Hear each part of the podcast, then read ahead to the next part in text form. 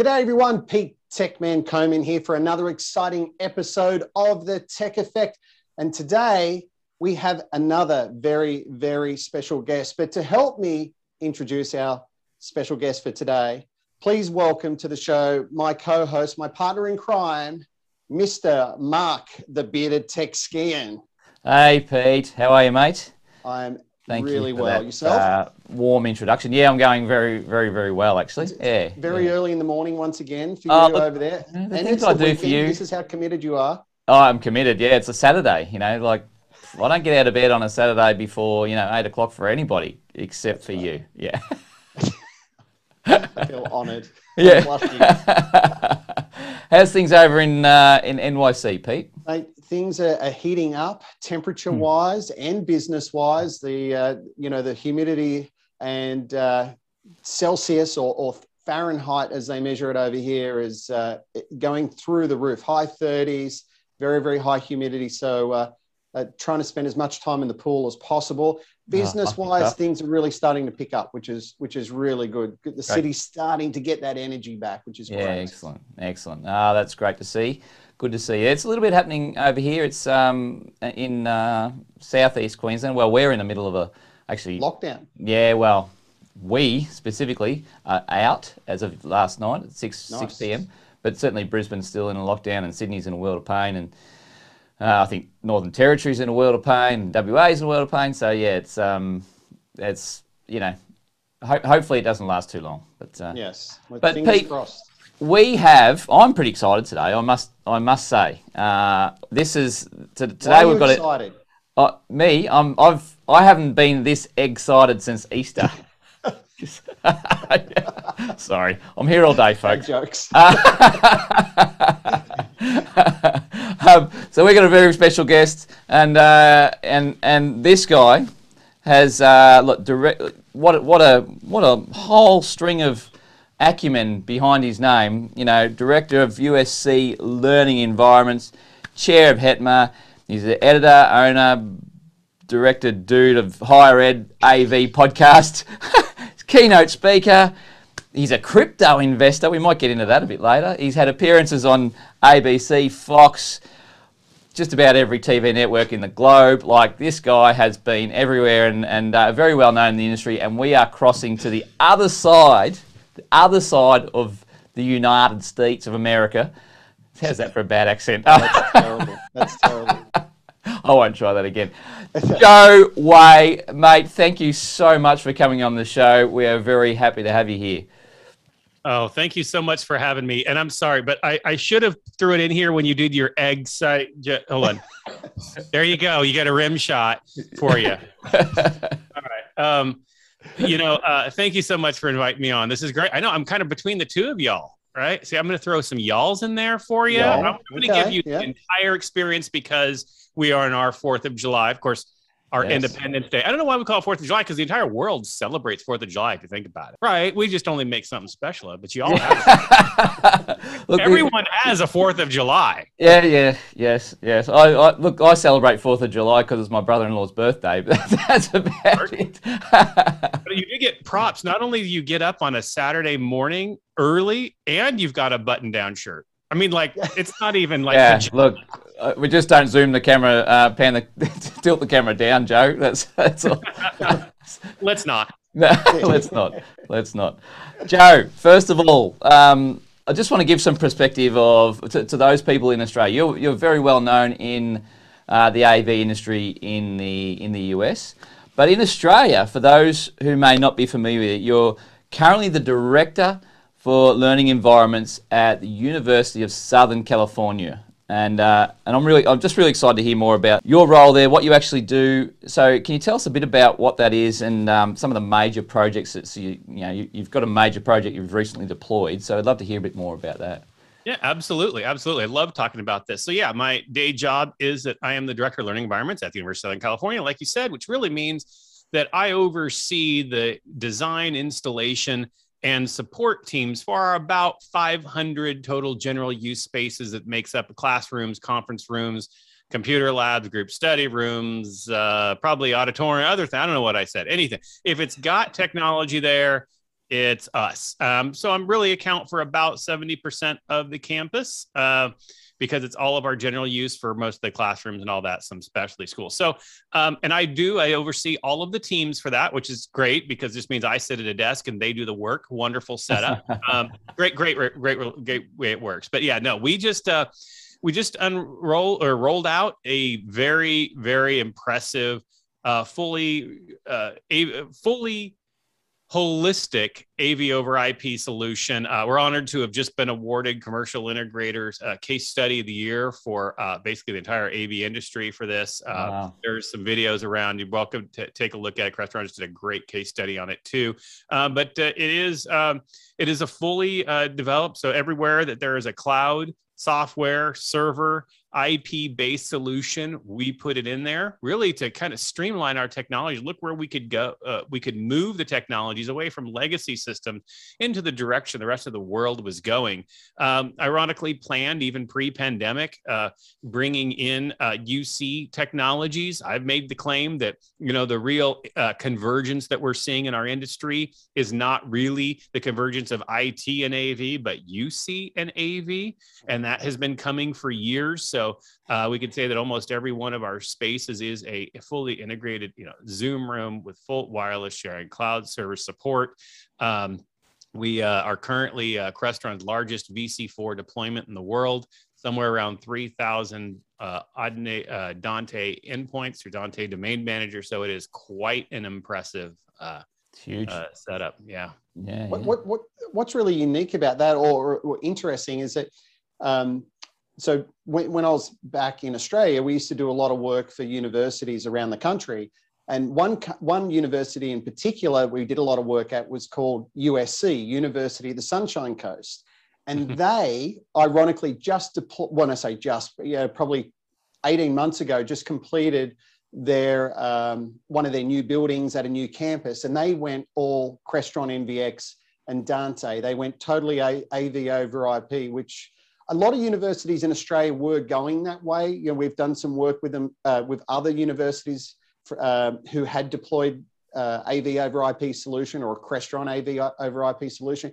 So it's just it, it, uh, it's it's ironic that you know you're at USC. USC in Australia has deployed what sounds like a very very similar uh, or, or deployed a very similar rollout.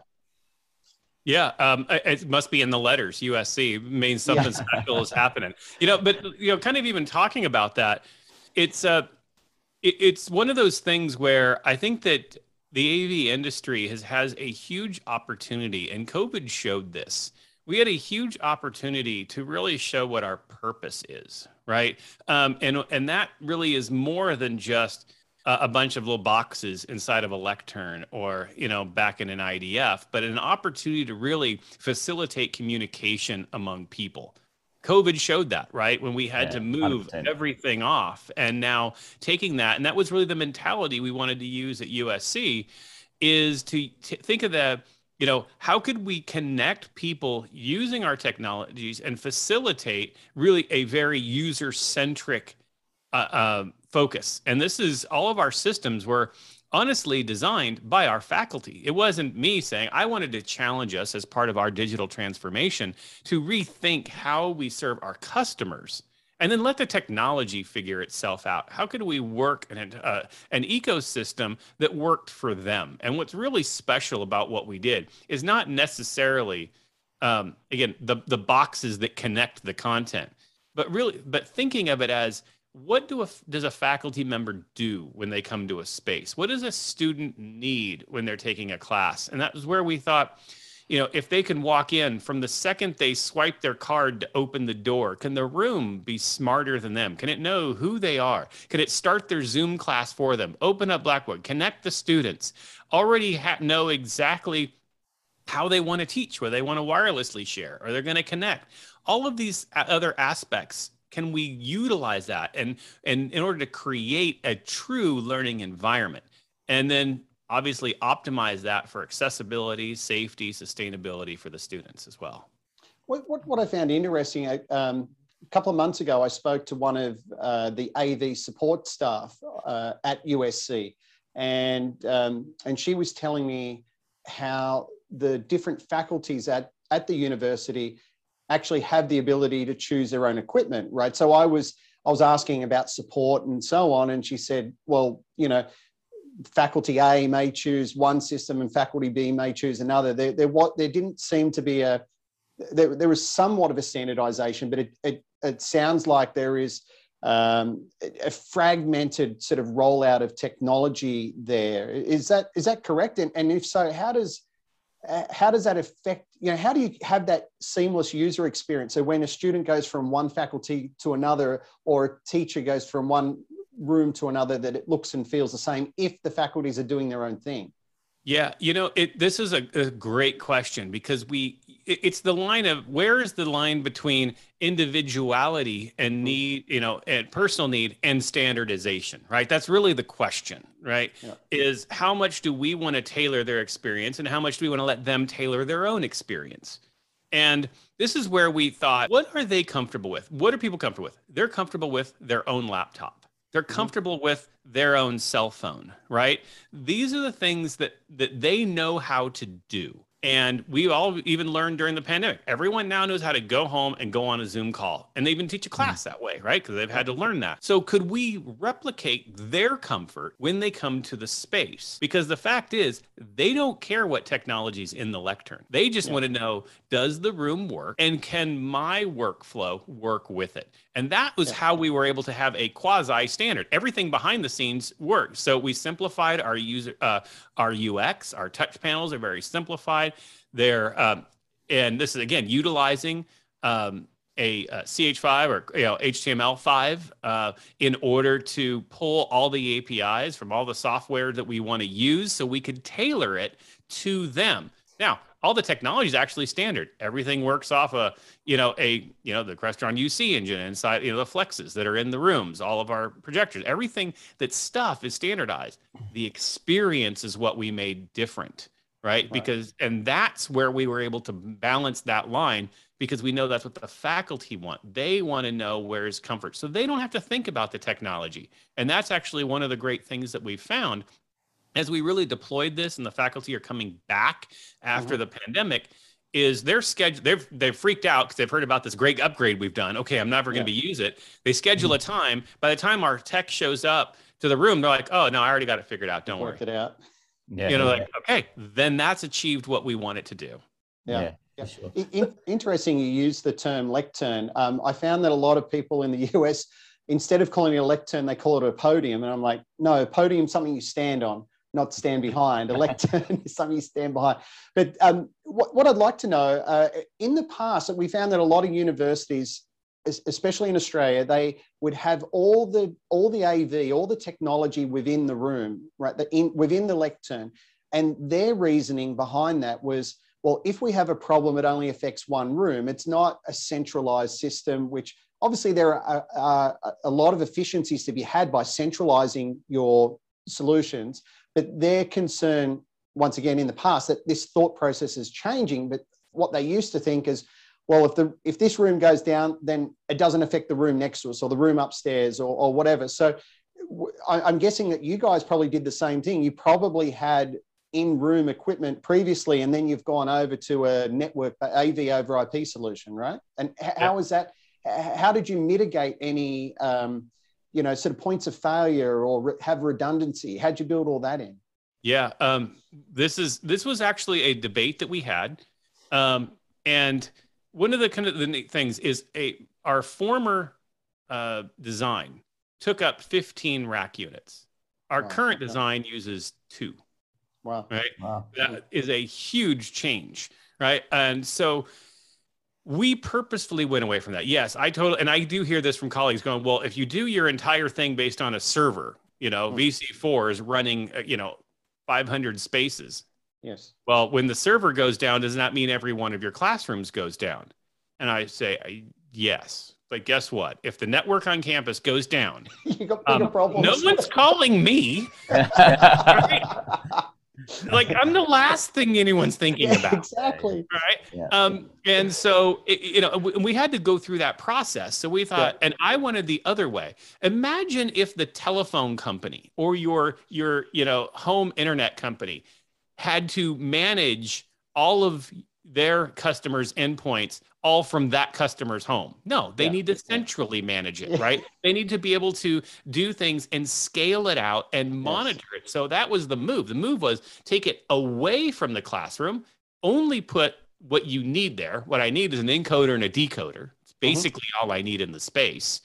And move everything else out which also means if something goes down or so, you know i'm losing one of them i don't actually have to go into the room to fix it. It's somewhere else where we don't bother the class. And Yes. because we've brought it into a server based system and an ip based system i usually know there's a problem before anybody else does. Mhm. i'm not waiting for them to tell me the classroom's not working. We already know and we've probably already fixed it Yeah, hundred percent. So, so let's dig into that a little bit more. You, you've probably answered that question to, to some degree. Your your AV over IP uh, system is sitting on the IT infrastructure, or have you created your own um, AV IT infrastructure around that? How, how does that how does that deploy out? Yeah, uh, we technically have our own AV VLAN. Yep. That said, uh, it does run within the same switches core. I mean, everything as everything else. And that was actually again another decision that we made because we wanted to link services. Right. I wanted to have access control. I wanted to be able to have a true anywhere from anywhere to anywhere experience on campus, and we could make every space you know flexible if we needed to. And so because of that, we had to working just to work into our Office 365, all these things for scheduling, our classroom scheduling required us to have a, a, a sort of mesh. It's a it's a hacked mesh system, let's call it. And you've got your APIs that you've got to try and um, feed out to, to Blackboard and things like that. So, Exactly. um, yeah, so there's no physical physical um, AV layer. It's definitely VLAN through, and then as you say, it becomes the IT's problem when uh, when it goes down. And we do have and they a can great maintain the services under their budget, by the way. Exactly. and we have a great infrastructure team who has partnered with us uh, this whole time. I mean, I remember the uh, when I first brought this to them and told them what I wanted to do and how many network drops I needed. And oh, by the way, my NVX is going to send one gig bi-directional down every port at all times. I remember how their their jaw kind of dropped and they wanted to slam the door in my face. No, actually, it was the complete other way around. What they wanted to do was say, "That sounds cool. How could we make this happen?" And that was became a great partnership and if i could give any you didn't ask so i'm going to ask my own question if i had to give advice to somebody um, we'll pretend that you asked me that question um, It was Is- coming. Have to scrub it Yeah. off now. if i was going to do the key to moving forward is that relationship understanding that you know just because my technology is easier and cheaper right heck a lot cheaper to just do an encoder and decoders around Mhm. everywhere but that cost isn't actually gone it's just kicked to somebody else's department right it's kicked to the infrastructure team it's kicked to the server team those are the people who now uh, are are really key to my success. So I need to build those relationships, have the conversations together, and work the plan together. This is where we were happy to have the not that we're happy to have a global pandemic, but we got lucky because that gave us time to work through it together without people on campus, without impacting a lot of services. We could actually spend the time to make sure the infrastructure was correct in there and that uh, the flow. I mean, as anyone who works on a college campus knows, good luck going to your IT department and say you'd like them to fully open multicast for you Exactly. and just see how they're going to look at that one. But we have it. Our server team agreed to it because we made this, you know, a great partnership with one another. Yeah. And- And what? So, so you said that you went from 15 RU down to two RU. So I'm guessing you've got you got an encoder in the room in the in the lectern. Uh, uh, what else do you have? I mean, you- you're going to have obviously speakers, microphone, projector, maybe a screen or two, uh, PC in the room. What can you sort of Yep. talk us through those systems? So what's left in the room now, and how are they operating? Are, are you using Dante speakers and Dante microphones? What does Yeah. it look like? Yeah. So we did uh, one as part of our upgrade. The one thing we did not touch was projectors, speakers. Uh, They Mhm. were already there. You know, every Okay. classroom already had them. So we or displays. We didn't touch any of that, um, and we didn't need to. We had just done an upgrade a few years ago. So our entire system is this in the lectern, or you know, we have this little kind of fancy wall box thing we do. It's got two things. It's got the encoder, where it really has three things. On one rack unit is the Yeah. NVX encoder and a small little amp. Mhm. And on the other rack unit is the Crestron uh, UC engine or the Crestron Flex UC. That's it. There's the two there's the two rack units that are right there. Um, and then in the that all runs through the network. We stay at layer three for all of our network, uh, all of our uh, NVX traffic, so it goes straight back to the IDF. Mm-hmm. Um, we will uh, then we have everything else. So we all is fully networked. So even we use the Crestron uh, relays for our screens. So those are all network controllable. In the sky is a projector um, and an NVX decoder at any projector that's mounted to the projector or a side display if it has multiple displays or anything. Uh, we do use uh, the Shure ceiling microphones, the 910s, 710s mm-hmm. throughout. Um, if it is a larger auditorium, I think the only exceptions, if it is a larger auditorium, there might be um, a handheld or a lapel that's also in the rack um, just to add that uh, extra. With, with the wireless microphones, are you using? Uh, I know Shure have some Dante uh, wireless microphones. Are you using anything like that, or is it traditional, like a traditional wireless microphone system, then converting it to Dante? Yeah, we uh, it, it, would depend. So for okay. ones that were already there, um, we did just use the uh, Avio devices by Audinate. Um, and then some we upgraded because here in the United States, they also sold off a few of the bands, the 600, 700 yeah. Bands. So by law, we had to change over. So we bought a lot of Dante native, uh, either UX or something like that, um, Axient um, just for those handhelds. And again, those are the special spaces. The average classroom doesn't need a handheld mic. So you're really talking about your larger auditoriums, lecture spaces. So I think that was a handful, 22 or something. So not, not, not a ton. So, so I'm interested, interested to know uh, the, the Shure 910, uh, you know, they're all very, they're ceiling mounted, the 710s, however they're sort of installed acoustics make a big difference in these spaces to how well these microphones perform. What did what challenges did you come up with or against with uh, with acoustics in these spaces, and how did you deal with that?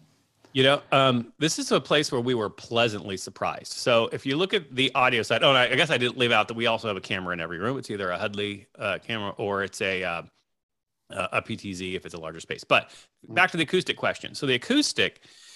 Um, was one of these pleasantly surprised. So we used, um, and I believe we were the very first um, enterprise deployment of Shure's IMX Room um, DSP. So it's a software-based DSP. Yeah, I, I, I saw that. Sorry to interrupt, but I, I, am actually very excited about that product. I saw it uh, being dem- demonstrated at ISE 2020. Right, it's, it seems like so long ago now.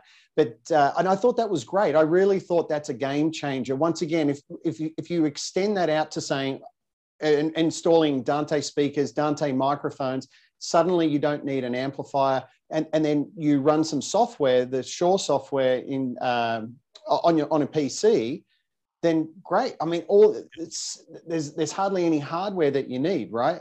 Yeah, so, and that was kind of the point. I didn't need to throw a box in there, and so what we did. Um, is that we took the Crestron Flex, which is really just a NUC, it's an Intel NUC, right? Um, the, what it is.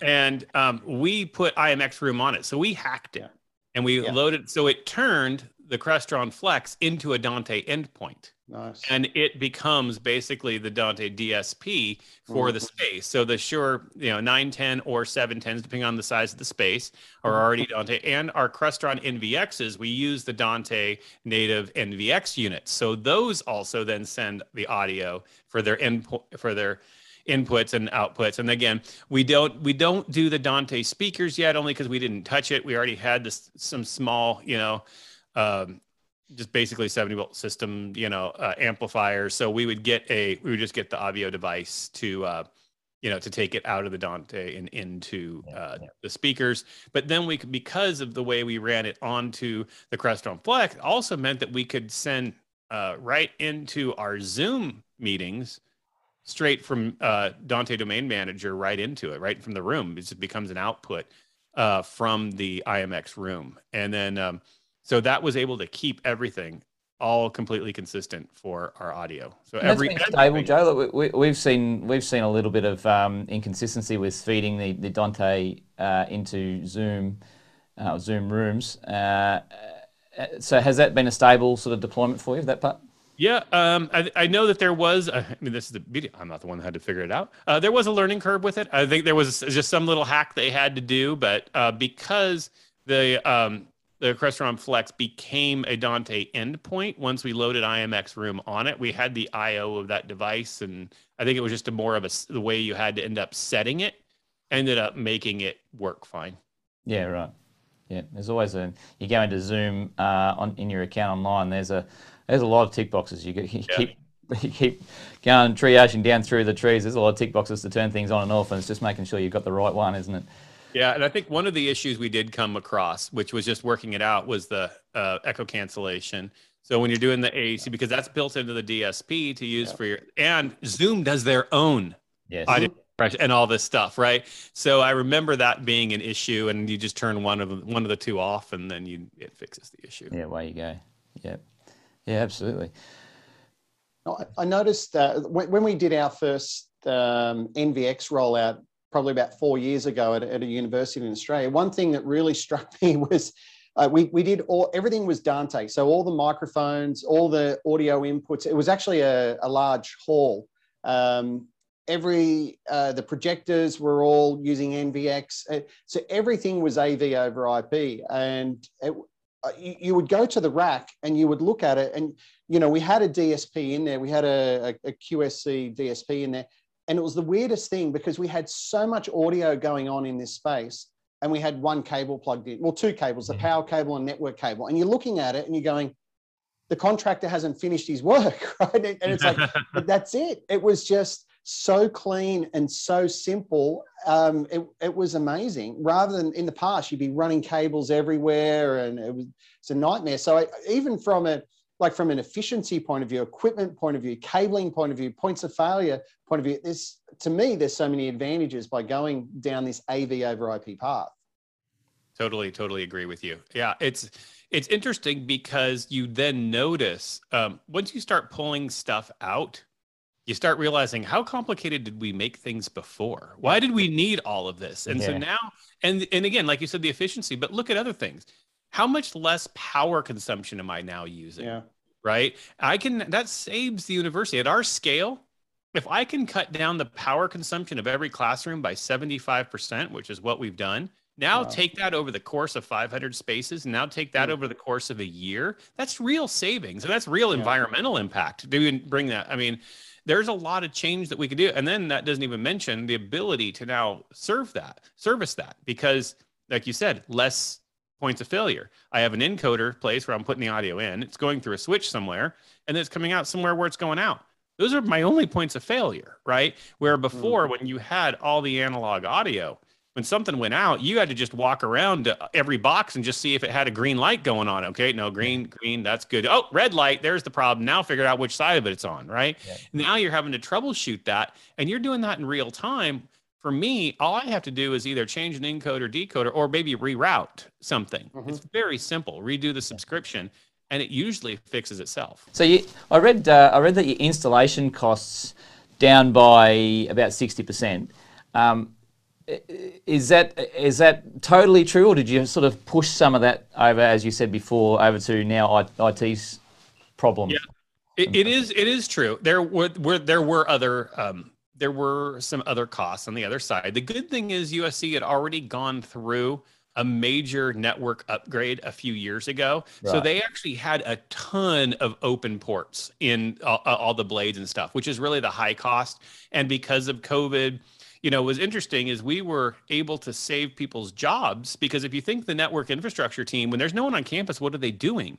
Well, mm-hmm. because now I needed to have network polls to all my classes they they got to keep working, right? We gave them something to do. So, um, was there cost in that? Sure, but also it was it was a good it is good in that time that we actually could justify that. But as far as the cost, I will tell you, we had great partners, great partners who came to the table when I had this idea again, even pre-pandemic, and I went, here's what I want to do. My CIO challenged me to rethink about our classrooms, and he said, if you could build something from scratch what would you do if I told you you could get rid of All Star? What would you do? And I did. So I brought the plan. I brought him, and he approved it. And with that budget, you know, I then had to go and come through with it. And I got to say, without our great partners, uh, we would not have been able to do it. Um, and also, if you want to save some money, go tell a go tell a manufacturer that you're about to buy a thousand, five thousand of something, trust me, they're going to give you a great price. Yeah, your best friend. Problem is, they don't leave you alone. We, we were talking before about you know uh, uh, the the fragmentation within not just USC, but it sounds like a lot of universities around the US. You've, you've, you guys have got a big stick. Like you just said, you know, you can actually go to these manufacturers and, and cut a great deal. Imagine if everyone was on board, like all the faculties are on board and you were able to do that and you roll in support and all those other things, you know, I mean, you could even get better pricing. Uh, it's, I, I just, that's the thing that we talk to say to our clients, understand your, the size of your business and, and the, the pool that you have and, and, and cut some deals with these organizations. They do want your work and they will, they, they will actually, you know, sort of give you very, very good pricing. So did you go out when you had this um, idea to, to, to go to a, a AV over IP solution? Did you just go straight to Crestron? Did you look at other solutions? Mm. Did you talk to anyone else? How, how did that um, sort of play out? Yeah, no, we did a very, very big um, proof of concept. In fact, we had uh-huh. about six or seven different options. Uh, my my AV architect's uh, office had smoke coming out practically. He had everything set up, but we tried all of the main technologies uh, across the board, and they're all of them are, are are good, right? I mean, we but we had to find the one that worked for us, and had a mm-hmm. partner that stepped up that said yeah. they believed in my vision, and let's do this together. So we tested a little of everything. Um, and just Crestron won, and, and they honestly they won pretty hands down with the abilities that w- they were all because they've already been ahead. A lot of people yeah. are coming into the space; they've been in the space. They already have a mm-hmm. vision, and and that was really what made a difference. Um, but even like beyond that, um, you mentioned about you know kind of this scale. If everyone got behind together, um, this is where I think that there's value if you recognize USC alone. I mean, if you look at uh, like uh, the SCN, you know, top 50 integrators in the United States around the globe, right? The biggest ones. Mm-hmm. And if USC was an integrator, we would be in the 40s on that list. Wow right? We are that big. We are as big as any other integration company in the area, right? Yeah. And so with that, now take the higher ed vertical. What if every higher education institution got together and wielded yes. that stick? And we see yeah. from uh, you know, um, organizations like Avixa who show us that we are worth over $26 billion in annual yeah. spend as a vertical alone. Mm-hmm. Well, that's huge. And that's really the purpose of HETMA, Higher Education Technology Managers Alliance, where yeah. we have built that to really capitalize on that power, to advocate for the fact that we are a strong vertical of really a lot of us are in-house integrators who either came from integration and develop our skills in the same way with a very big pocketbook behind us. Yeah. I'd like to talk a little bit more about HETMA, but before we do, I just want to ask you about um, the support of your system. So obviously you had you said you had a very large team. I'd be interested to know how big that team is, and also I believe that you rolled out uh, Crestron XIO Cloud from a support, control, monitoring point of view. How how did that go, and and how what benefits did you guys see uh, in rolling that solution out?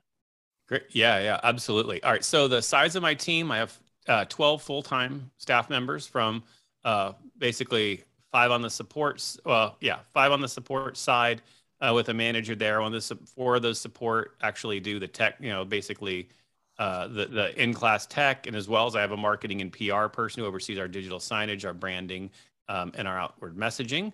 And then uh, we have an engineering. I have senior and uh, non-senior AV engineers that basically do uh, in, oversee installation team and uh, tier three support. And then I have AV architects and a manager of that area for uh, design and engineering. Uh, who will actually do all the proof of concepts, procurement of, of equipment, and all of the design um, of the systems. Just then, sorry, just on the design. Manager. Do you do the, do the design in house, or do you get uh, outside consultants or someone else to to come in and do the designs? We did the design in house. Right. So mm-hmm. yeah, we came up with the design house, and then I have a project management team uh, mm-hmm. together. And then with that, I actually have over hundred student workers who do the actual class support, oversee their co- right. our computer labs and all of that. So it is a very large team it, our student workers, the ones that make it work. We are a 24/7 university, so we we have consistent uh, support needed, um, and that's where say XIO Cloud, Fusion Cloud uh, came together to really help with this in a couple of ways. One, commissioning of devices. The great thing about it is when we want to set up a class, it's the scalability. I can set up a new classroom in minutes.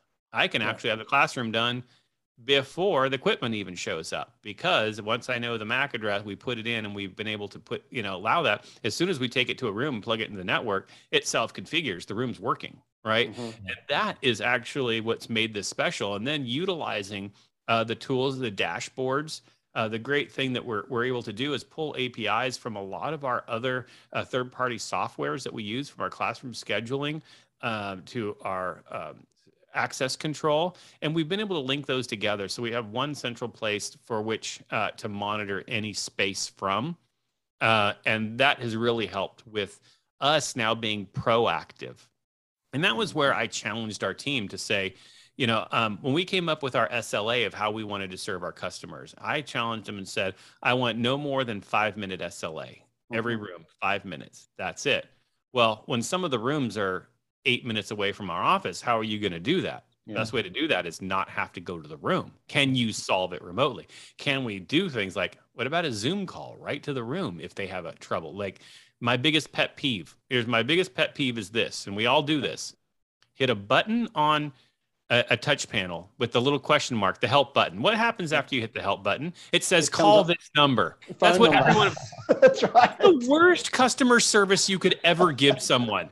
I need help. Call this. No. So yeah. how about if you hit the button? How about the system calls me, and yeah. now I can communicate with that customer. I already have the diagnostic. It's already changed on the dashboard because we use HTML we've now can control the system for them and our we you know linking through with our ticketing system our ServiceNow ticketing system along with xio and fusion we know all the data points of that space the second that button is hit that's how you do good customer service yeah following on from that i read also read that your, your satisfaction ratings uh, or improved satisfaction ratings by over 300% uh, i'm just curious to really dig into that. How how you actually sort of I'm assuming you just did a before and after type survey. Uh, but what sort of questions? How how did you how did you get to that to that yeah. point? Yeah, to manage that? You know, when when I came on, because uh, I was brought into USC uh, in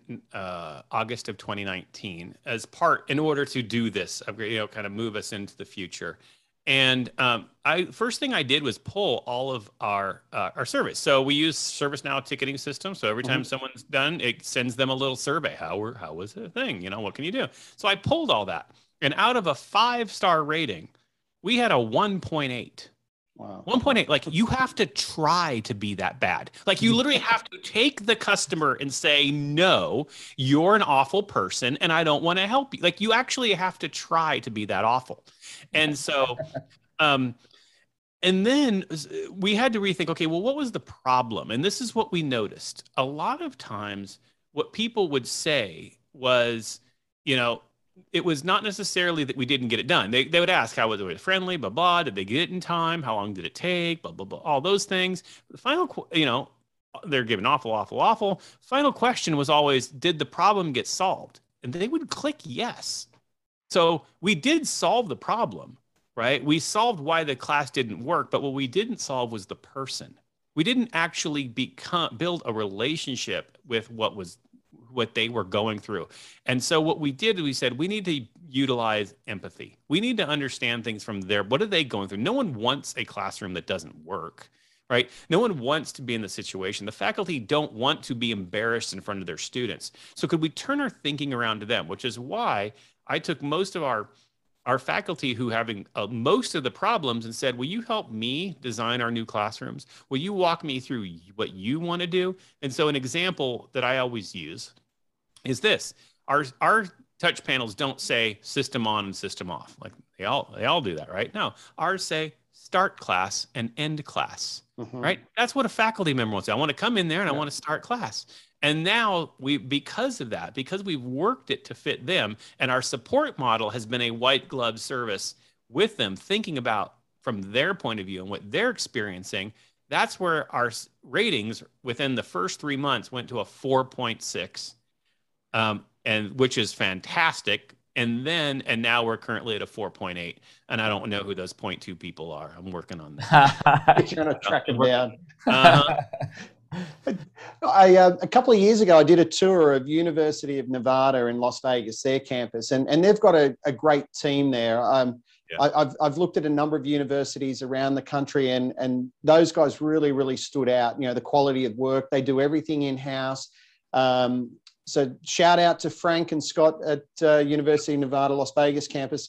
But they, what they did, I found interesting, is that they had their own in-house programmer, and they would actually do A/B tests. So in some rooms, they would load the A code on there and some rooms they'd load the b code and they would see which which ones work best or which ones they had least problems with do you guys have your own in-house programming team and do you do anything like that to, to work out what what is logical and what's not or what works and what doesn't yeah uh, first i will double shout out uh, frank and his team and, and scott yeah. out there at unlv what they that they do is just beyond spectacular the way mm. they're able to really custom uh, custom tailor to their their uh, faculty while standardizing at the same time. And yeah. you know, and and they're actually one of the places we went to when we were trying to figure out what we were going to do and we said mm-hmm. okay who sets the bar? Who does this? Who utilizes fusion the best? And then they yeah. do.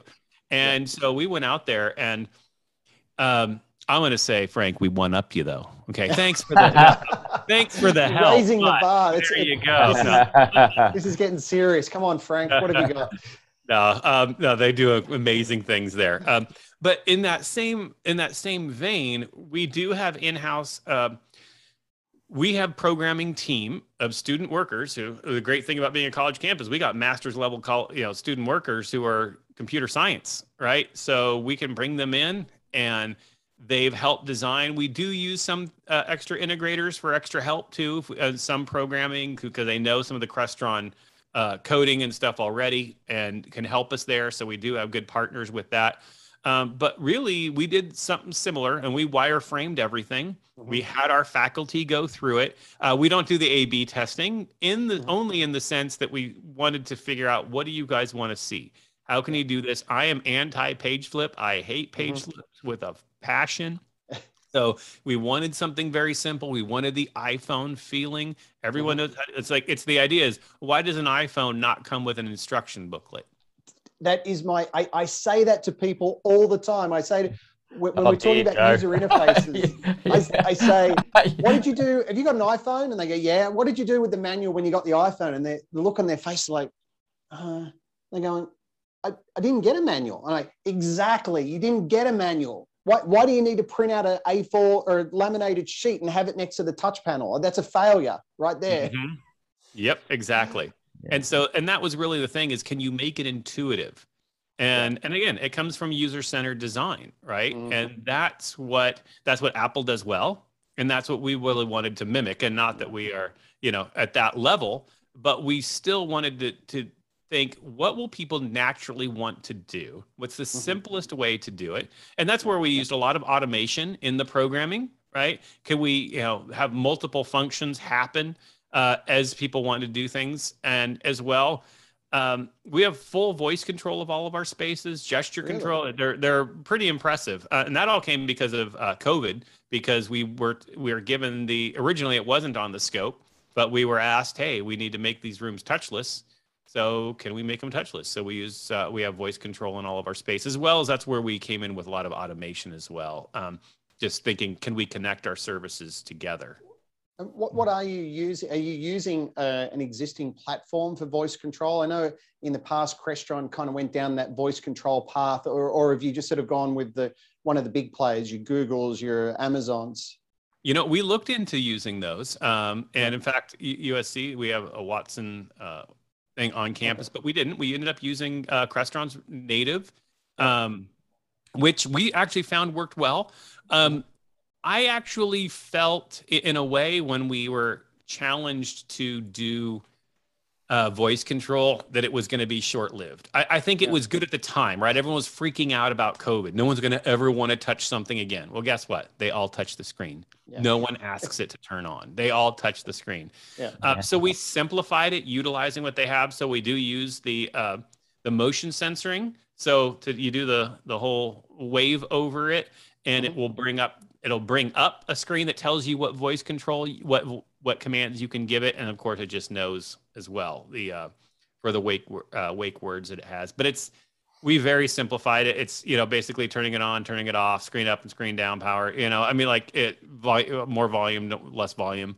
Um, very very simple um, and exactly what I thought is true. No one uses it. It's great great feature to show off when people walk in and never seen them use it a couple of years ago, I was at UBTech and I, I, was a guy was doing a presentation there, and he uh, I, am not sure if he was at a, like a school or a, a university, but he he actually set up voice control for some of their spaces. And what what he said, the hardest thing was was actually covering off all the all the terminology for the same device. I mean, is it a projector? Is it a screen? Is it a you know, a mic, whatever it may be. He said different people call these devices different things. And so he found that that was the hardest thing. He actually had to write all this code and cater for different words and terminology for that one device. Uh, did you have you put any issues like that?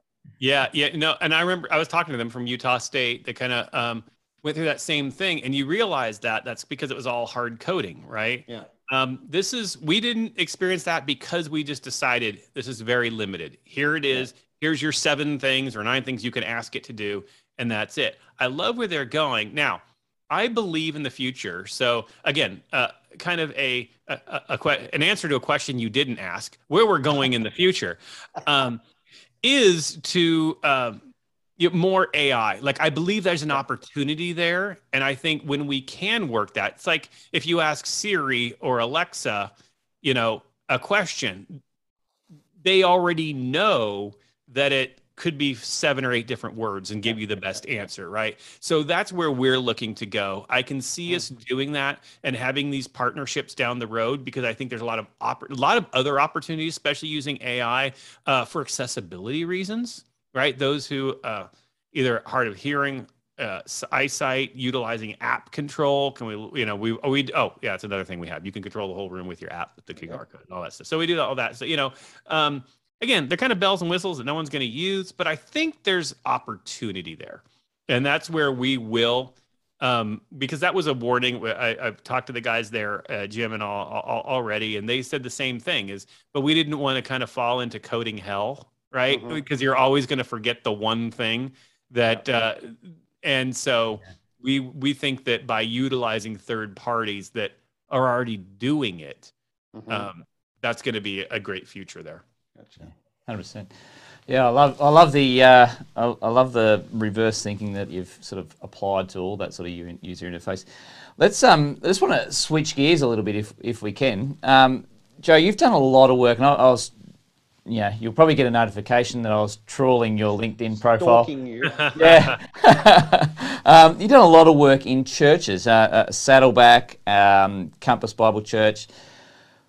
Uh, no, number one, are you still involved with it? And if, if yeah, talk, talk us through what's happening in the world of churches in the US and what are they doing with sort of technology to ensure they can they continue to move forward uh, and sort of spread their message through the pandemic? Uh, and will this change the way churches operate sort of forever?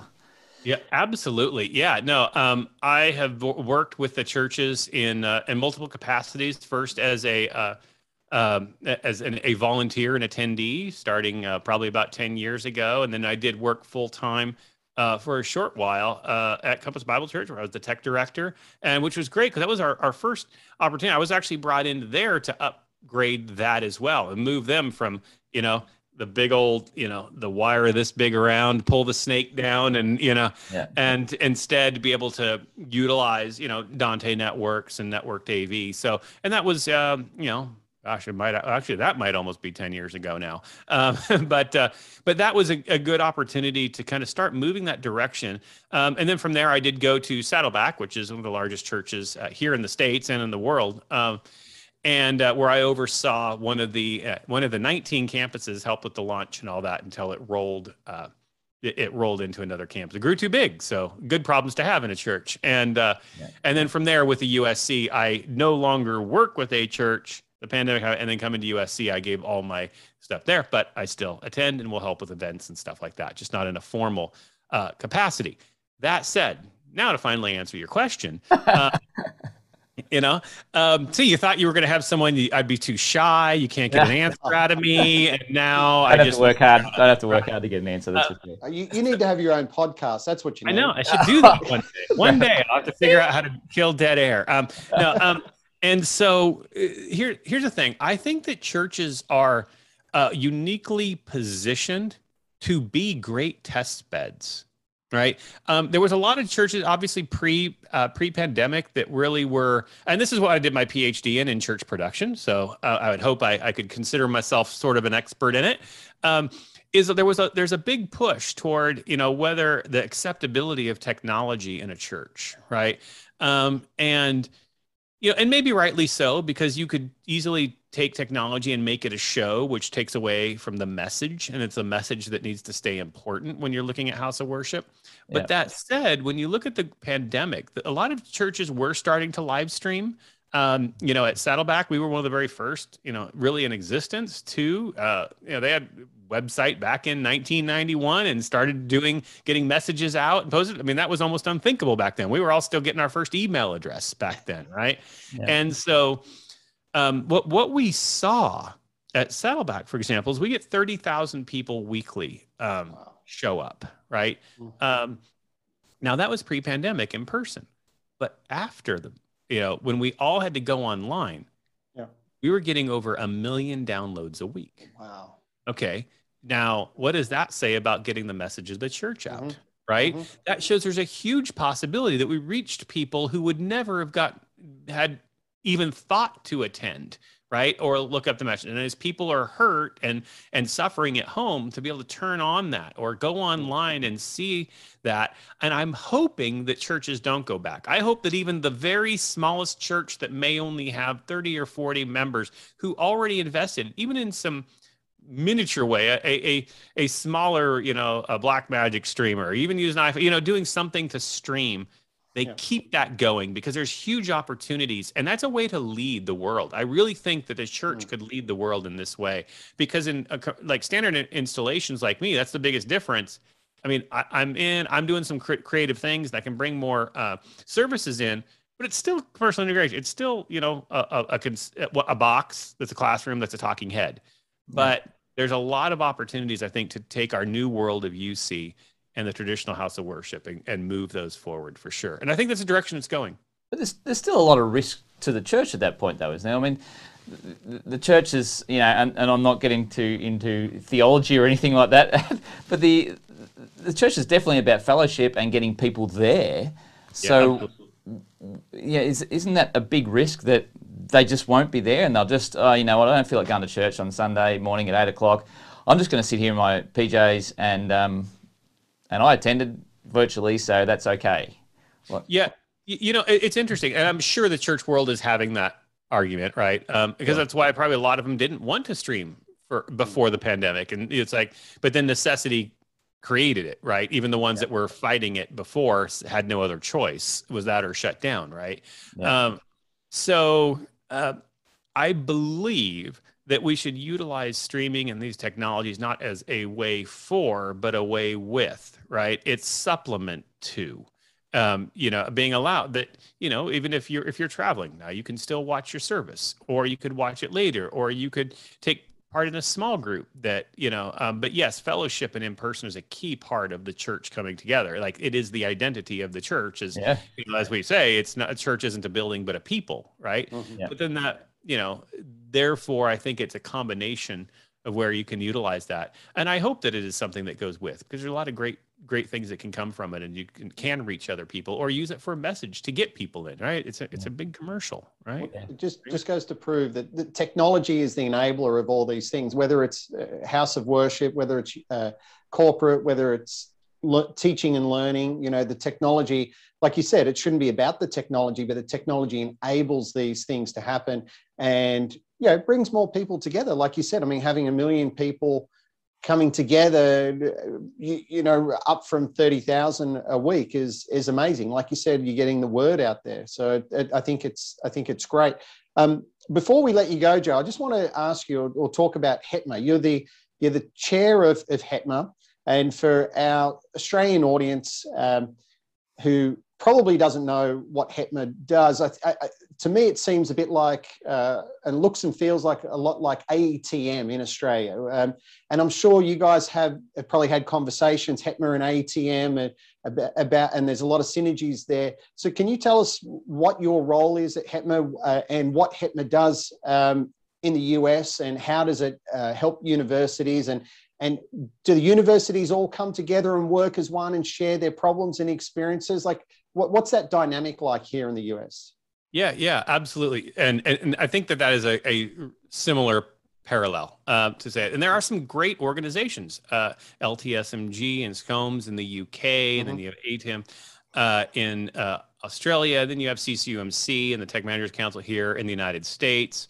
Um, and we kind of fit a different mold. And this was okay. one of the things that was important is it wasn't so much as what are these other organizations not doing, right? Mm-hmm. Um, but it was more of what do we need right they work great and and i'm really glad to partner with all of these like so for example our ccumc here in the united states i sit on the professional development committee for it too um, and but what we thought was those are ways to develop skills and uh, community within a specific vertical HETMA's role is to advocate for the vertical in a as an official organization within the great without the greater AV industry. For example, some things that we want to do is be able to have a say in what manufacturers are putting out, not just mm-hmm. be a, a group of people who are going to get sold to, but we want to actually tell them this is what we need, this is how we need it, this is the price point we want um, these are other ways to advocate for, as, as we had already talked earlier,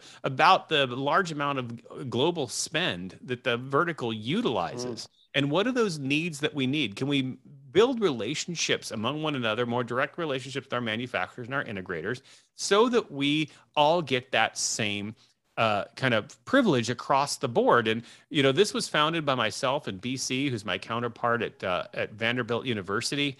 And you know, we recognize that you know at USC, I'm in Los Angeles, and I'm at a very wealthy school, and I'm a well-known school, so it's very easy for me to get things right. I can yeah. get a vendor to show up to me. I can get test gear. I get great pricing.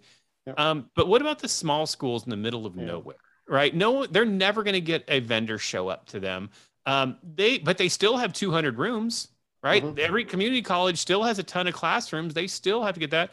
Half the time we talk to our professionals, they don't even know there's educational pricing, which means that the integrator, local integrator, the one they might have, is charging them full retail, and probably I'm guarantee you that integrator is buying at the educational price to pocket that extra amount. I guarantee you they're not yeah. paying the retail, right? and so that's where we want to be a resource you know? And one of the things we do is support all other organizations. We it's not just about like kind of taking that but but saying we want to be an advocate for a vertical within the entire global AV industry. And are those manufacturers actually listening? Like you said you, you wanted to have a voice and and by coming together as one i mean you you have a very very strong voice there for a very particular vertical. Uh, are you finding that some manufacturers are listening more than others? Um, I will say that our email and phones are blowing off the hook. Um, okay. I will. I will say that we've had uh, many manufacturers come to us and say, "This is fantastic." Because think of it this way: How much do you think they spend just to get user feedback and create focus groups? And we're mm-hmm. over here going, "Use us." Partner with us. Come in here. Talk to us. Let us talk to you. You know how valuable that is? And we've mm. had these conversations with with manufacturers say which is which would you prefer? Come out with a device. Because how many years does it take to for research and development engineering put something out market it get it out to the right? And you do that and then it's a flop and no one wants it. Mm. or come to us. We will tell you what we want. You manufacture it we will even put our stamp of approval on it and now you're selling hundreds of it because you designed something that the vertical wants and needs you know and, and a good example of that is uh, we actually me personally was with a projector manufacturer who came in and said to me, you know, look at all these things it does. You can use your app and you can do this and they can change this and blah, blah, blah, and this. And I said, that, that's kind of cool, but all I'm going to do is turn it on and turn it off. When yeah. you take all the other bells and whistles off, I don't even need a fancy lens. Guess what? Just tell me how far away from the screen to put it. Yeah. Okay. I can run the power wherever I want on this ceiling. Um, and that's literally that's all I needed to do. And the funny thing is, this manufacturer came out and they created an entire line, basically ripping all the bells and whistles out, leaving some that have to be there and which saved on the price point because now we didn't need all that. And they're one of their largest models that's going off the shelf now because as a focus group, we were able to give this input. And I think that's really the key and where there's huge opportunities. And then integrators win because now there's already a brand they don't even have to try to sell. There's a group of vertical going, this is what we want. And you've got your pricing already built into that. Um, it becomes a win win all the way through. Yeah, no, that, that's excellent. I, I look, I recently signed up as a member, um, so I'm looking forward to hope, uh, you know, sort of having more dialogue and to see where it all goes because you know we, we would be very keen to start working with people like yourself and and Frank and other universities around the country because uh, by what we saw in Australia, you would have a, one university raise the bar, and then everyone looks at them, and then they raise the bar, and they raise the bar, and it becomes very competitive, which is great. Which it, because when I say great, it's great for the for the students because they're getting, a, like you said before, they're getting a better experience out of it by re- continually raising that bar. Um, yep. So, just one more thing. I know we, have covered a lot of ground uh, today. One more thing before we go. and, and, Mark did warn you I'd ask a lot of questions. Yeah, but, um, yeah. you, you, do have your, we joked before about having your own podcast, but you do have your own mm. podcast, the um, Education AV podcast, I believe. Is that, uh, sorry, the Higher Ed Higher, AV podcast? Higher Ed AV, yeah. So yep. uh, it is a podcast and a web portal. So at higheredav.com, you, go and we, I, we have great content creators all from within the higher ed vertical who do different monthly columns one from like so for example it side and mm-hmm. integrator side accessibility i i write a business of av column that comes out the first of every month and then i also have the uh, the podcast that goes along with it. And there's also other podcasts on the platform as well, like the. AV Life and AV Super Friends. But I have the Higher Ed AV podcast where I interview um, uh, tech managers from uh, around the around the country, around the globe. I've, I've. I've, covered Australia and UK, so we're we're global. Um, yes, uh, interview, and really we just uh, it's a very organic show, just like yours here, where it's it's us just sitting, talking shop, and uh, you know, trying not to kill kill too much air in a year in in in, in, uh, in an hour. 135 episodes. It must be going all right, Joe. It, it's going. I can't believe that anyone would ever listen. Well, I actually don't know people listen. I just record. No, I'm, just, uh, I'm, I'm not how you feel. completely blessed with uh, with the uh, with the show and just the way it's been able to connect a vertical um, has been fantastic, and just be able to be a resource for people who need it, and and that's and and people that are kind of dear to my heart. So yeah, you, you were quoted, Joe, as saying the answer is always yes. Is that the only reason why you said yes to join our our uh, our show today? Uh, yeah, the answer is always yes. That yeah. is, that is, you know, that gets me in a lot of trouble though. Just don't don't play drinking games with me because I have to answer yes. Um, but uh, but yeah, um, I, I definitely believe that uh, you know there there's opportunities, and when you uh, you know I've been blessed to be given a platform to be able to speak for a vertical and the AV industry as a whole, and uh, I think that this is always. Um, you know, as we get to that point in our careers where we're starting to look more toward the end of it than we see the beginning of it, um, this is where I hope to use all my available platforms and ability to just open these doors for others. So, I always say yes. Nice. So, speaking of platforms, Joe, if people want to know a little more about you, where can they find you and all your stuff? Yeah. all right. Um, I, I, mean, obviously, I have a website, josiahway.com. But anyway, find me on all the socials. At Josiah Way uh, is my handle. And you can connect to Higher Ed AV, which is at Higher Ed AV and HETMA underscore org, um, and everything else there. But if you just find me at Josiah Way, and you can find everything else through that. Yeah, nice one. Joe Way, thank you so much for coming on the show. Continue to watch and uh, keep connected. So thanks so much for coming on the show. Awesome. Thank you very much for having me.